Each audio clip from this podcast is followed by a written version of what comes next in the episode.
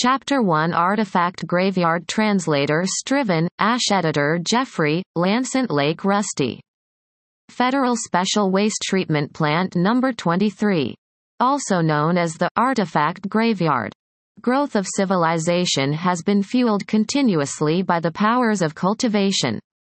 Artifacts used to be out of reach back in the day, but the artifacts that could only be operated by cultivators spread to every household. They became necessary items in ordinary lives, helping them with living, traveling, studying, and working.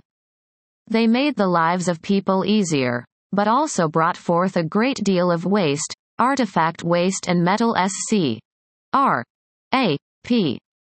Artifact waste usually has quite some essence energy remaining in them, easily causing radiation pollution. The glyph arrays that compose the artifacts are highly volatile such that there is risk of explosion. If left unattended, artifact waste could cause major damage to the environment. Therefore at the perimeter of every federal city, special waste treatment plants were installed in order to treat artifact waste. Special Waste Treatment Plant Number 23, located at the southern outskirts of the federal cultivation city, Floating Spear. Underneath the hazy yellow sky, a purple polluted swamp emits a heavy stench. A mountain peak of metal shards protrudes from the swamp like the spine of a dinosaur. Fragments of flying swords lay scattered chaotically on the peak. Sitting next to the swords was a rusted crystal golem. Its vacuous eye socket showed its spirit fire had long extinguished. The only thing left was an essence-eating bug, which poked out of the skull, cautiously looking around in the artifact graveyard, where danger lurks on all corners. Boom. Close by within another mountain of trash, a discarded artifact's glyph array began to fracture. Its excess essence energy suddenly exploded and sent half the mountain flying through the air.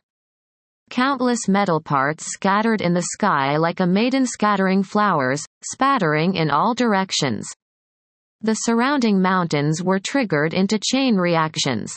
Looking up, all that could be seen was smoke and dust. It gave the image of a dance of demons that covered the entire sky. Here, it appeared that life was forbidden. Only insignificant sea. Oh. Sea. Croaches and worms could consider this a paradise. However, Li Yao dormantly lurked behind a mountain of trash. Licking his cracked lips, he wore a dirt yellow windbreaker covered in dust that made him blend with the environment. He shot a GLA